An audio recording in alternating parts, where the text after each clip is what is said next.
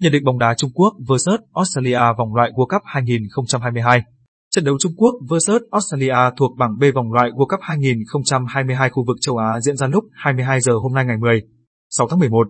Kết thúc lượt đi vòng loại thứ ba World Cup, khu vực châu Á, đội tuyển Trung Quốc đứng thứ hai từ dưới lên tại bảng B. Họ giành được 4 điểm trước hai đội bóng bị đánh giá thấp hơn là Oman và Việt Nam. Trước những đối thủ mạnh, thầy trò huấn luyện viên Lee Thai thua cả ba trận. Những kết quả không ngoài dự đoán, thậm chí dưới kỳ vọng này, đập tan mơ mộng của đội tuyển Trung Quốc. Giờ đây, đội bóng của đất nước tỷ dân và truyền thông quê nhà không còn nhắc đến mục tiêu dự World Cup 2022. Thay vào đó, họ chỉ hướng đến những kết quả tốt nhất có thể trong từng trận.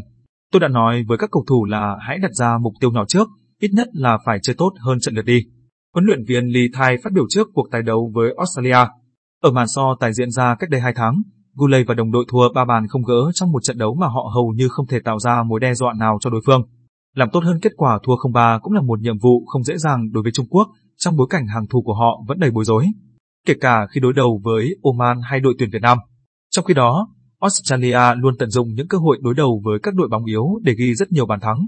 Trong 18 trận thắng của Socceroos tính từ năm 2018 đến nay, chỉ có 3 lần họ ghi được ít hơn 3 bàn vào lưới đối phương, hai trận gặp Jordan và một trận gặp đội tuyển Việt Nam.